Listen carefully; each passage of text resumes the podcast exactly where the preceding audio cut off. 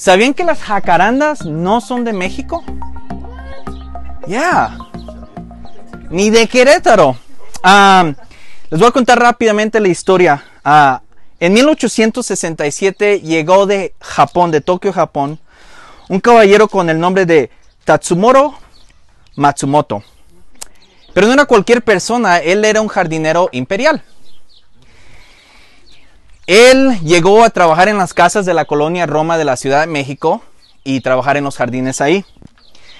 Era tan bueno en lo que él hacía de que Porfirio Díaz le pidió que diseñara los jardines de Chapultepec.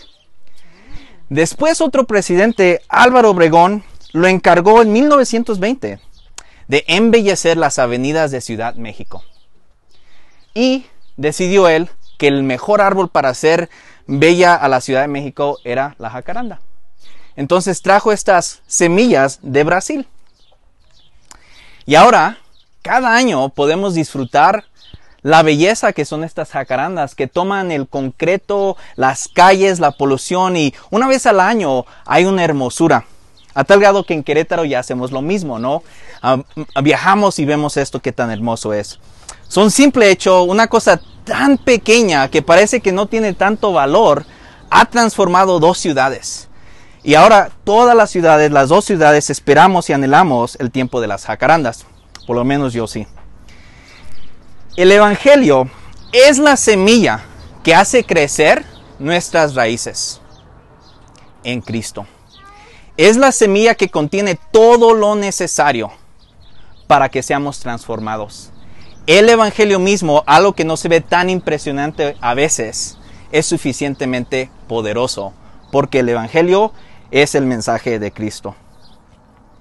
Entonces, algunas veces te has puesto a pensar, ¿cómo es que tú cambias? ¿Cómo es que yo cambiamos? ¿Cómo es que la iglesia es transformada? Si hay una cosa que me gustaría que entiendas hoy, es que meditar en el Evangelio de Cristo podrás entender que es la mejor cosa suficientemente poderosa para salvarte, para transformarte hoy en día, para transformar nuestras ciudades y es el Evangelio mismo de Cristo que hace que cambies y podrás amar a otras personas. Y para desarrollar este texto, ah, para, los que para, los que son nuevos, ah, estamos en la carta de los colosenses. Vamos a estar del versículo 1 perdón, del ah, capítulo 1, del versículo 3 al 8, para entender un poco sobre la iglesia eh, ah, colosense. Se los voy a leer rápidamente. Siempre que oramos por ustedes, damos gracias a Dios, el Padre de nuestro Señor Jesucristo. Pues hemos recibido noticias de su fe en Cristo Jesús y del amor que tienen por todos los santos a causa de la esperanza reservada para ustedes en el cielo de esta esperanza ya han sabido por la palabra de verdad que es el Evangelio que ha llegado a ustedes. Este Evangelio está dando fruto y creciendo en todo el mundo, como también ha sucedido entre ustedes, desde el día en que supieron de la gracia de Dios y la comprendieron plenamente. Así lo aprendieron de Epafras, nuestro querido colaborador y fiel siervo de Cristo, para el bien de ustedes. Fue Él quien nos contó del amor que tienen en el Espíritu. Hay muchísimo que desempaquetar ahí. Y como apenas estamos entrando a la carta de Colosenses, les quiero dar un poquito del contexto antes de desarrollar eh, esos versículos. Pablo es el autor de esta carta. Él está en la cárcel, recuerden, al igual que la carta a los filipenses, él está en la cárcel, cárcel escribiendo a los colosenses. Ah, creemos que lo escribió entre el año 60 y 62. Lo interesante de los colosenses es de que si sabes un poco de la ciudad, no es muy importante. Está a 160 kilómetros al este de Efeso. Y técnicamente diríamos que es un rancho, es un lugar que no tiene tanto. La mayoría son gentiles, la mayoría de los, cristianos ahí son gentiles, ¿no? Y interesantemente, la iglesia no fue fundada, fundada por Pablo. Fue fundada por Éprafas. Entonces lo que van a notar cuando la leen es que de todas las cartas en el Nuevo Testamento que escribió el apóstol Pablo, esta es como a la iglesia que no tiene tanto valor, que no tiene tanta importancia. No los conoce en sí y esta carta es una forma de introducir, introducirlos para que él los conozca. Pero lo interesante y la primera lección que me gustaría que agarres antes de entrar al texto es que el apóstol Pablo, aunque no tenía una relación directa con esta iglesia, los amó, oró por ellos y les, escribió porque eran importantes para Jesucristo. Pero no simplemente quiso escribirles esta carta. Entonces queremos entender por qué es que el apóstol Pablo decidió escribir esta carta a los colosenses.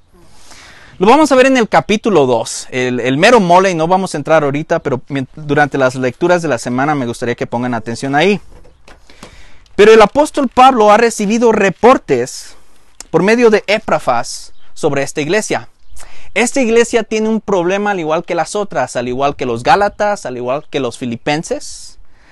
Y este problema es un problema del sincretismo es cuando agarramos dos ideas y las tratamos de forzar, ah, yo lo diría como es como un pozole medio raro.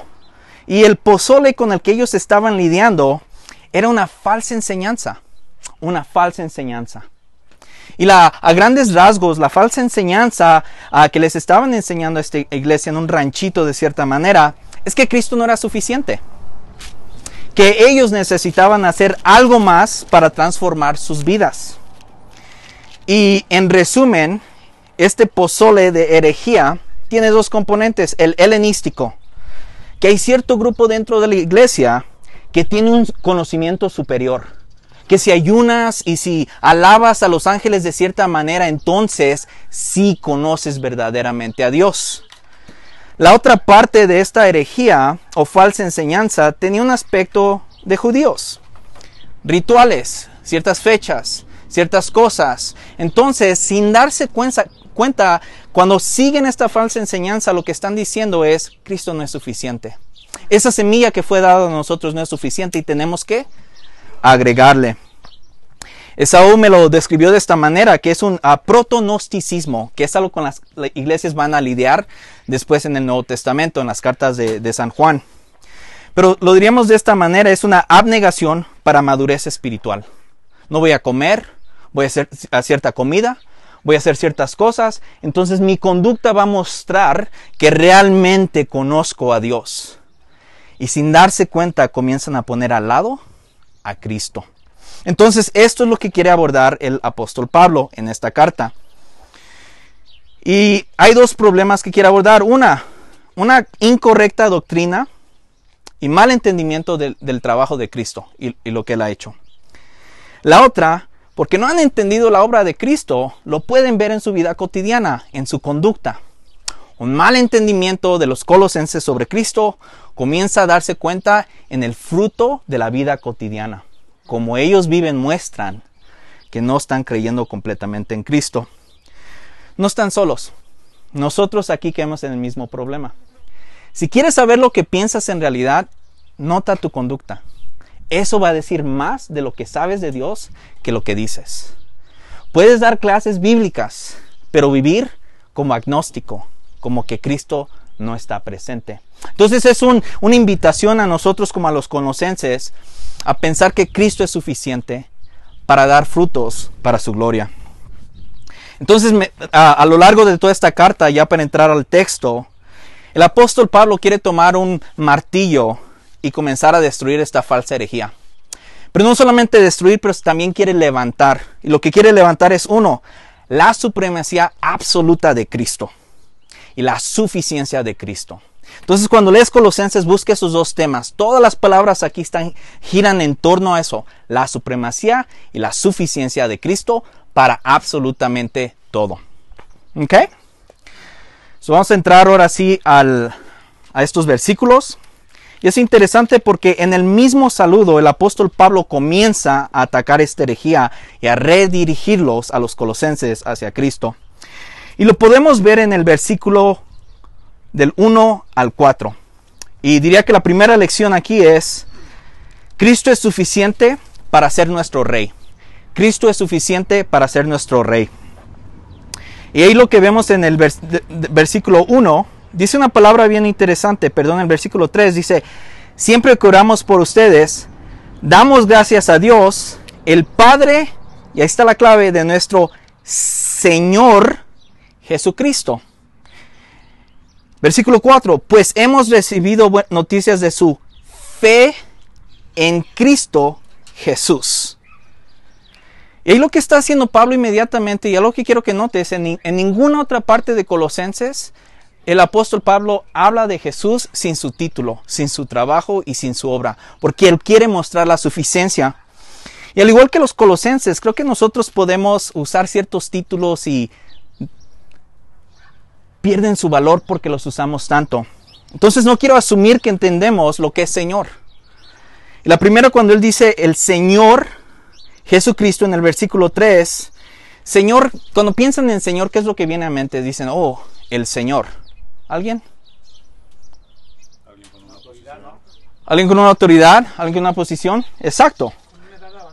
Edad avanzada. Edad. Se merece cierta autoridad, right? entonces, yo creo que no es ah, ningún error que el apóstol Pablo inmediatamente diga Señor, que en su contexto es el amo supremo. Cuando usa ese título está diciendo el Señor, Él es el dueño absolutamente de todo. Él es el propietario, Él es el poseedor. cuando los introduce hablando aquí de Jesucristo, lo primero que Él dice es, hey, Él es el Señor. Si Cristo es el Señor, nadie más es el Señor ningún ángel, ningún maestro, ningún otro Dios. Cristo es el Señor, el dueño de todas las cosas. Como dice un poco después, todo fue creado por Él y entonces para Él. So, si Cristo es Señor, nadie más es Señor. Él es el dueño, Él es el amo. La otra palabra que me gustaría que, que entendamos es Cristo. Ah, no sé tú, pero yo crecí creyendo que era el apellido de Jesús, Jesucristo. So, creí que era como su apellido, ¿no? Ah, porque lo escuchaba tanto, escuchaba tanto que no entendía qué quería decir eso. Pero es un título, Cristo. Ah, es una traducción del hebreo de Mesías. Ok, so para entender el trabajo y la obra de Cristo es importante entender lo que es un Mesías, lo que estaba esperando el, el pueblo de Israel. Y quiere decir ungido. Ok, ahí me paro rápidamente. Si Cristo es el ungido, nadie más es el ungido. Ok, Él es el ungido. Y eso es muy importante porque denota que fue ungido, que Él fue consagrado o puesto al lado para una gran obra redentora. Como profeta, como sacerdote y como rey de su pueblo. En el Antiguo Testamento hay tres diferentes ah, oficios a los que son ungidos. Uno es el de el sacerdote. Antes de iniciar su trabajo para consagrarlos, les ponían aceite, que están diciendo, fueron apartados.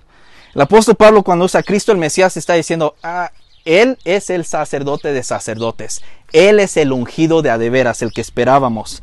¿Y cuál es el trabajo de un sacerdote? Intervenir frente a Dios para su pueblo. Intervenir frente a Dios para su pueblo. Entonces está diciendo, Cristo es suficiente porque Él es el verdadero ungido. Él es el verdadero sacerdote.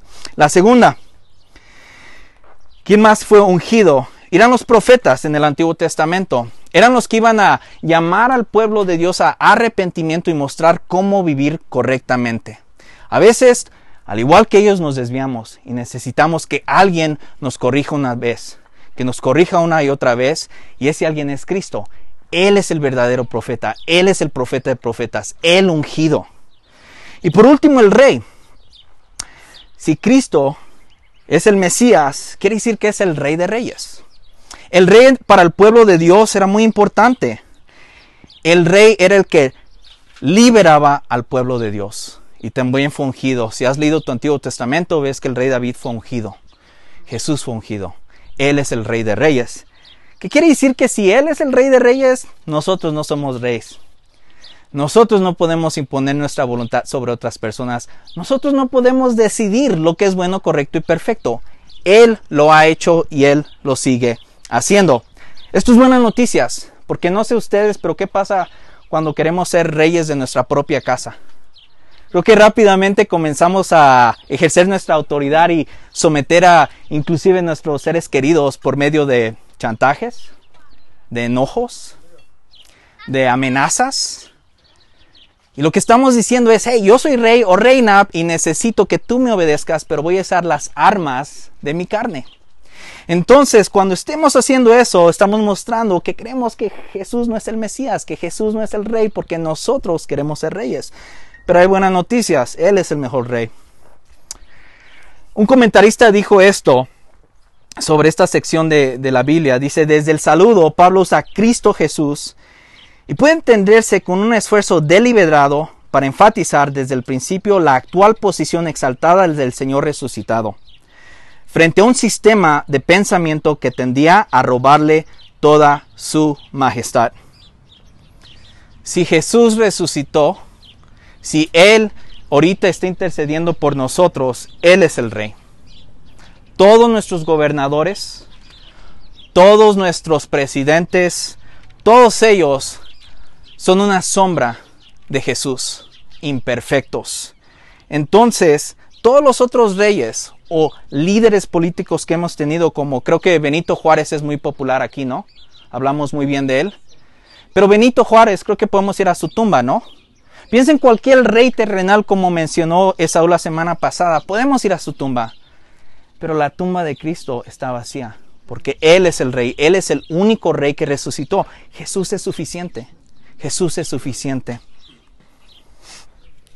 Para nosotros es interesante, pero nosotros no plantamos esta iglesia para tener éxito en números. En realidad nuestra motivación es que queremos plantar el Evangelio. Si plantamos el Evangelio, si predicamos a Cristo ah, como resucitado, como que pagó por nuestros pecados, como que Él puede transformarnos, vamos a tener éxito en sus ojos. Él decide cuántas personas, cómo y cuándo. Nuestro trabajo es plantar el Evangelio como compartió Jose. Es compartir el Evangelio, plantar el Evangelio en las cosas cotidianas, porque el, Evangelio de Jesucristo es suficientemente poderoso para plantar esta iglesia y cualquier otra. Entonces, esa es nuestra meta, el Evangelio de Jesucristo, no números, no las mejores prédicas, no los mejores programas y eventos y actividades, aunque claro vamos a hacer muchas de esas cosas y Dios nos da licencia, pero eso no es la meta, es el Evangelio de Jesucristo mismo. Entonces anhelamos que cada una de ustedes conozca a Jesucristo y su suficiencia y su poder en su vida. ¿Por qué? Porque si ponemos nuestra raíz en Cristo va a pasar algo que le pasó a los colosenses y lo vemos en el versículo 4 la, segunda parte del 4 dice, pues hemos recibido noticias de su fe en Cristo Jesús y del amor que tienen por todos los santos. Y eso es sumamente importante. Porque dice, ¿cómo sabemos que ustedes han creído en Jesucristo? Porque estamos evaluando el fruto. Y el fruto no es actividades, no es conocimiento, no es ni siquiera la misericordia, aunque claro, todo eso va a pasar. Pero una vez que son transformados por medio del Rey Jesús y sus buenas noticias, algo cambia. Comienzan a amar a otras personas, los santos. Todo aquel que ha puesto su fe en Cristo es un santo, ha, sido puesto al lado para algo muy especial. Se vean, la forma que sabemos y les damos gracias a Dios que han puesto su fe en Cristo es porque están mostrando amor por los unos y por los otros. Ah, no quiero asumir que, que, pensamos lo que es amor. Ah, noto que no sé por qué, pero en nuestra cultura le gusta ah, mostrar mucho más sus sentimientos. Nada mal con eso. Ah, pero si alguien quiere mostrar su amor por alguien más, es público y es ah, música y regalos y nada mal con eso. Pero el amor del que está hablando el apóstol Pablo aquí es agape. No es mero sentimiento. Es un sentimiento que te lleva a tomar acción para el bienestar de otra persona. Y lo vemos en Cristo mismo. Su más grande muestra de amor fue que dio su vida por nosotros. Entonces está diciendo el apóstol Pablo, vean, doy gracias a Dios porque por medio de lo que han entendido de Jesús, ahora están siendo transformados y están amándose los unos a los otros. Y no es que nos mandemos mensajes y, ay, ah, te amo en medio de Cristo. Like, no, estamos buscando cómo servirnos los, los unos a los otros. ¿Qué necesidad ah, tenemos? Y eso no lo podemos hacer un domingo. Eso requiere que compartimos tiempo juntos para entender las necesidades que tengamos y amarnos por medio de servicio. Necesidades verdaderas. Creo que si a mí alguien me quiere servir y me da un ticket a un concierto, pues eso me haría sufrir porque soy introvertido. Quiere decir que no me conocen, no estoy diciendo que me den algo. Pero lo que sí estoy diciendo es que para servirnos necesitamos conocernos, compartir vida mucho más allá de un domingo para poder amarnos. Los colosenses, con lo poco que sabían, en medio de un ranchito, están cumpliendo el más grande mandamiento que dio Jesucristo. Dice, este mandamiento les dice en Juan 13:34, nuevo les doy, que se amen los unos a los otros, así como yo los he amado, también ustedes deben amarse los unos a los otros. Y el apóstol Pablo les está diciendo, mira, hay unos falsos maestros que te van a llenar la cabeza de actividades, de cosas espirituales, de ángeles, de sabiduría incorrecta. Pero ya estás obedeciendo el mandamiento más grande, amarnos los unos a los otros. Y esto fue por medio de su entendimiento de la persona de Cristo. Entonces Cristo es suficiente para cambiar nuestra naturaleza, al igual que la de ellos, del egoísmo, de pensar solamente en nosotros, de nuestro propio bienestar, y comenzamos a buscar el bienestar de nuestros hermanos y nuestras hermanas.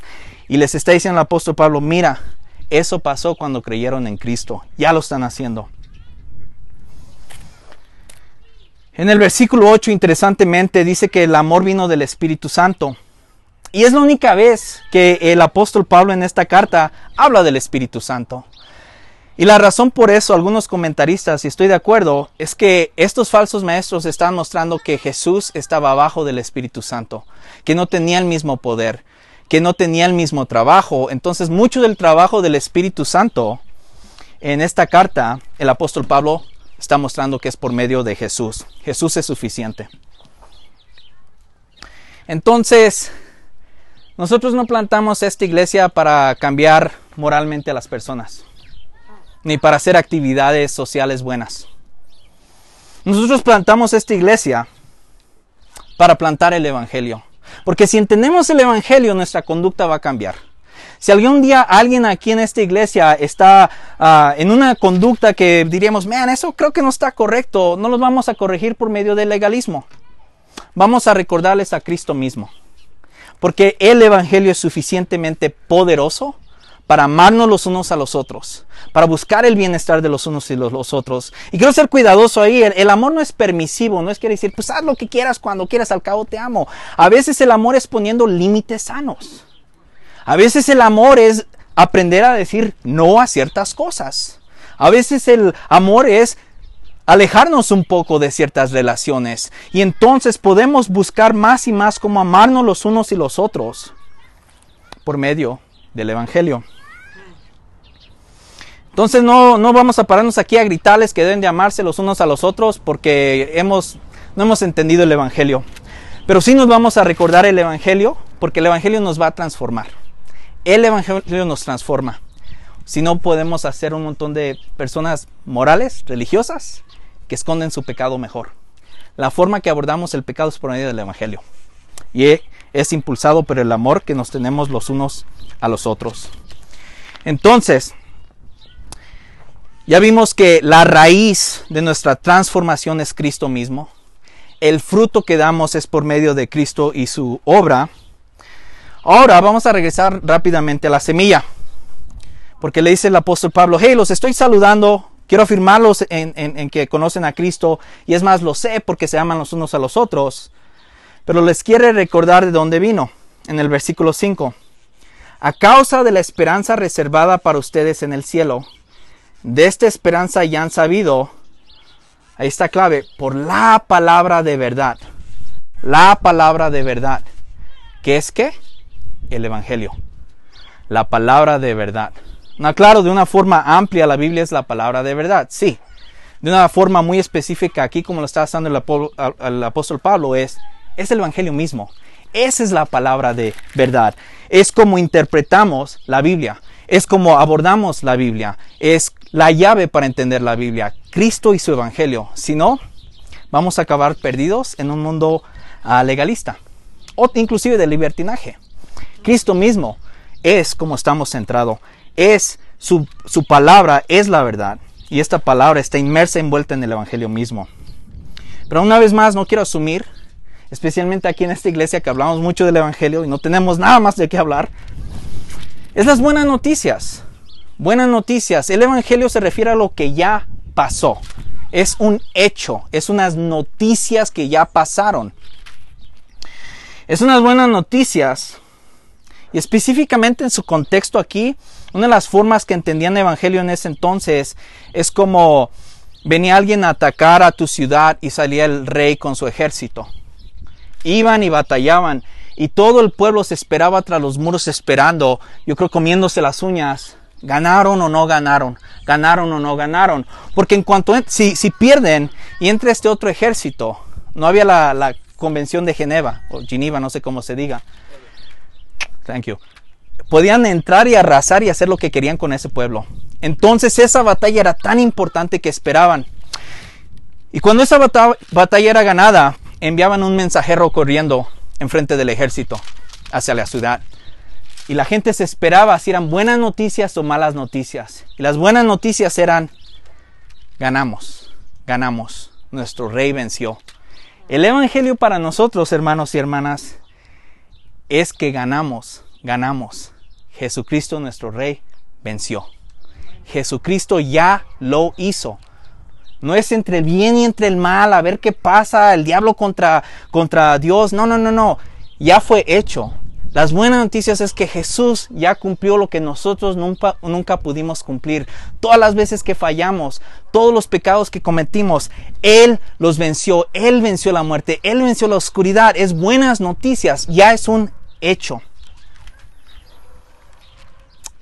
Entonces, esto es sumamente importante para nosotros, que vivamos a la luz del Evangelio, porque si entendemos estas buenas noticias, este buen hecho va a mostrar que podemos cambiar, que ya nosotros estamos bien con Dios, ya hemos sido perdonados, ya no necesitamos tratar de hacer y deshacer para quedar bien con Dios. Jesús ya lo hizo. Ya no necesitamos avergonzar a otras personas, no necesitamos manipular a otras personas, no necesitamos buscar a ser reyes ya. Jesús es el mejor rey, Él ya venció, Él no nos avergonzó, Él nos honró, Él nos perdonó. Esto es buenas noticias. Entonces si entendemos esto, vamos a comenzar a reflejarlo los unos y los otros en nuestros matrimonios. Podemos uh, guardar todas esas listas que a veces cargamos por décadas. Acuérdate a que hace 5 o 10 años tú me hiciste y ahora tú me la pagas. Se acabó, porque Dios no tiene esa lista. Dios no tiene esa lista. Jesús agarró esa lista y la tiró. Él pagó por cada una de esas cosas de la listita que cargamos nosotros cuando nos peleamos. Él es buenas noticias. Entonces, porque Jesús es supremo, su evangelio es suficiente para transformar todo. Y ahí lo dice, porque es bien interesante, porque en el versículo, versículo 6 dice, este evangelio está dando fruto, creciendo en todo el mundo, como también ha sucedido entre ustedes desde el día en que supieron de la gracia de Dios y la comprendieron plenamente. Está una vez más atacando esta falsa enseñanza de que en esa iglesia había un grupo elite, que ellos sí conocían la voluntad de Dios el apóstol Pablo desde su saludo le dice, ah, el Evangelio no solamente es para un grupo pequeñito, es más, ni siquiera es para su iglesia nomás, es para todo el mundo. Es para buenas noticias para Japón, para Nigeria, para Estados Unidos, para México, Ciudad de México, para Santa Rosa, para todos. El Evangelio es buenas noticias y está siendo plantado en todos lugares. Al igual que esas jacarandas que ahora están siendo plantadas en todos lugares, el Evangelio Dios lo está plantando en todos lugares. No plantamos iglesias, plantamos el Evangelio en cada una de nuestras vidas. El Evangelio es suficiente para darnos crecimiento como iglesia. No anhelamos los números.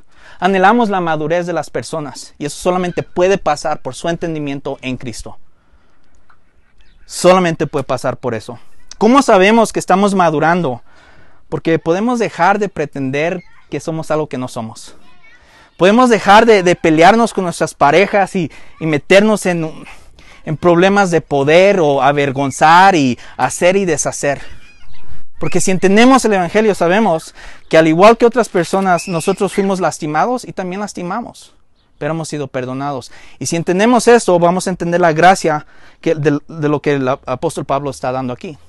Dios nos perdonó por gracia. Fue un regalo inmerecido. Y si hemos entendido eso, vamos a poder dar ese regalo a otras personas. Pero es por medio del Evangelio. Entonces, no es de conocimiento bíblico, ¿ok? Porque aquí es interesante Creo que a veces, y he compartido vida con ustedes lo suficiente para, para escuchar algunas de sus preocupaciones, es que no sé cómo compartir el Evangelio porque no he ido a un instituto bíblico, aunque son buenos, o el seminario, o una clase. El apóstol Pablo básicamente está diciendo aquí, ah, lo que compartes es el Evangelio, las buenas noticias de Jesucristo. Y si lo has experimentado, lo puedes compartir. Puedes compartir que, hey, Dios ya aplastó el poder del pecado en la vida, que ya no necesitamos pretender, que ya estamos bien con Dios, que Jesús mismo pagó por todo. Eso lo compartimos, no compartimos conocimiento gnóstico o especial para algunas personas. Compartimos este evangelio que está disponible para todo el mundo, como describe aquí el apóstol Pablo. El Evangelio es tan poderoso que dividió la historia, antes de Cristo y después de Cristo. Alguien describió al cristianismo de, ah, modo secular como la revolución más grande de toda la historia. Es decir, tomó todos los cimientos, todas las fundaciones de cultura y las destruyó y creó algo nuevo millones y millones de personas. Antes del cristianismo, si estudias el imperio romano, la vida social estaba difícil, difícil. Pero por medio del Evangelio fue transformado todo el mundo. El derecho de los humanos, un concepto secular, viene del hecho de que todos somos portadores de la imagen de Dios. Todos tenemos el mismo valor ante los ojos de Dios. El Evangelio ha transformado todas las cosas porque todo fue creado por medio de Cristo y para Cristo. Entonces, ya para comenzar a cerrar, a veces creemos que el Evangelio tal vez no sea suficiente y por eso no lo compartimos. Porque vemos esto y decimos, ¿cómo es que esto va a producir una jacaranda? Mejor denme algo mejor, así algo más flashy, unas luces o algo. No, es el Evangelio que tiene poder de salvación, como dice Romanos 1.16. E, es el Evangelio que hace que salgan esas raíces hacia Cristo, que nos va a hacer crecer y madurar. Es el Evangelio que va a hacer que produzcamos fruto digno de la gloria de Dios, amándonos los unos a los otros. Es el Evangelio suficientemente poderoso porque no vino de este mundo.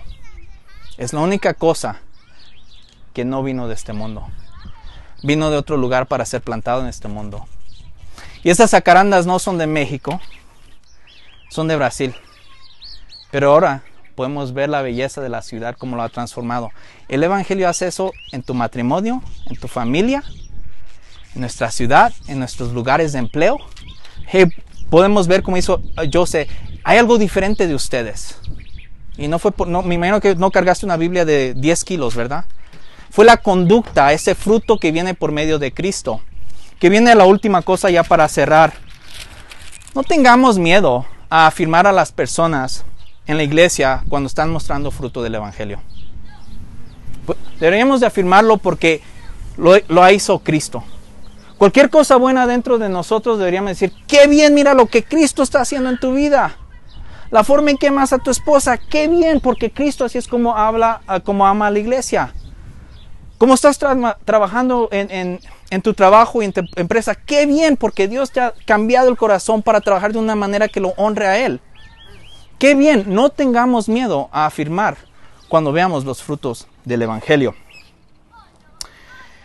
Porque si lo entendemos, vamos a producir la fruta que es digna de Dios y para Dios. Entonces, me gustaría que esta, semana tomaras tiempo y en oración y no de una manera para latigarte, pero en oración, pidiéndole al Espíritu Santo, pídele que te evalúe tu conducta. ¿Por qué haces lo que haces? ¿Por qué te levantas? ¿Por qué hablas como hablas? ¿Por qué tratas a las personas como lo trates? En alguna área tal vez vayamos a fallar. Y en vez de sentirnos mal, podemos decir gracias Dios porque me lo has mostrado. Perdóname porque he fallado y sé que me has perdonado por medio de Cristo. Él nunca falló. Dame una oportunidad, oportunidad de hacerlo otra vez. Y trátalo. Y cuando evalúes estas áreas y ves las áreas donde sí estás produciendo fruto, amor, es decir, poniendo las necesidades de, de personas en la iglesia, considerándolos a ellos, bendiciéndolos, pensando en su bienestar, gracias a Dios porque nadie aquí se levanta pensando en hacer eso.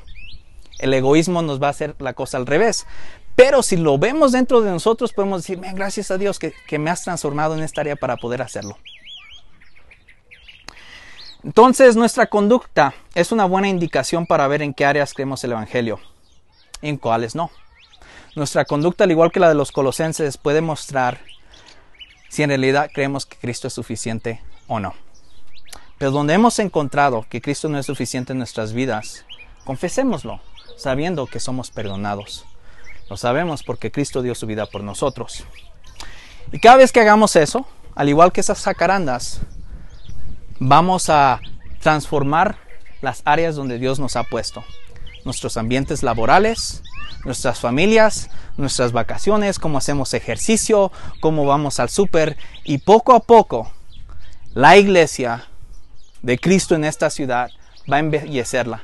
En un lugar controlado por el ah, crimen organizado, Dios ha dado su respuesta y es la iglesia. Aunque hay oscuridad alrededor de nosotros, también alrededor de eso está la iglesia que está basado en el reino de luz, como dice un poco más después. No tengamos miedo a hacer buenas obras para la gloria de Dios, especialmente en estas ciudades. Oremos.